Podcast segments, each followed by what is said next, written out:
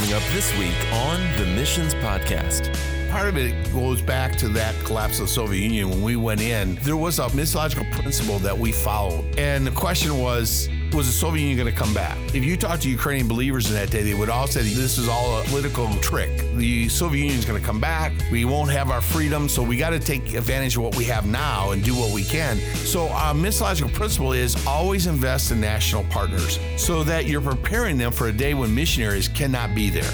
Catch the Missions Podcast every Sunday night at 7 p.m. on your favorite podcast app or on missionspodcast.com.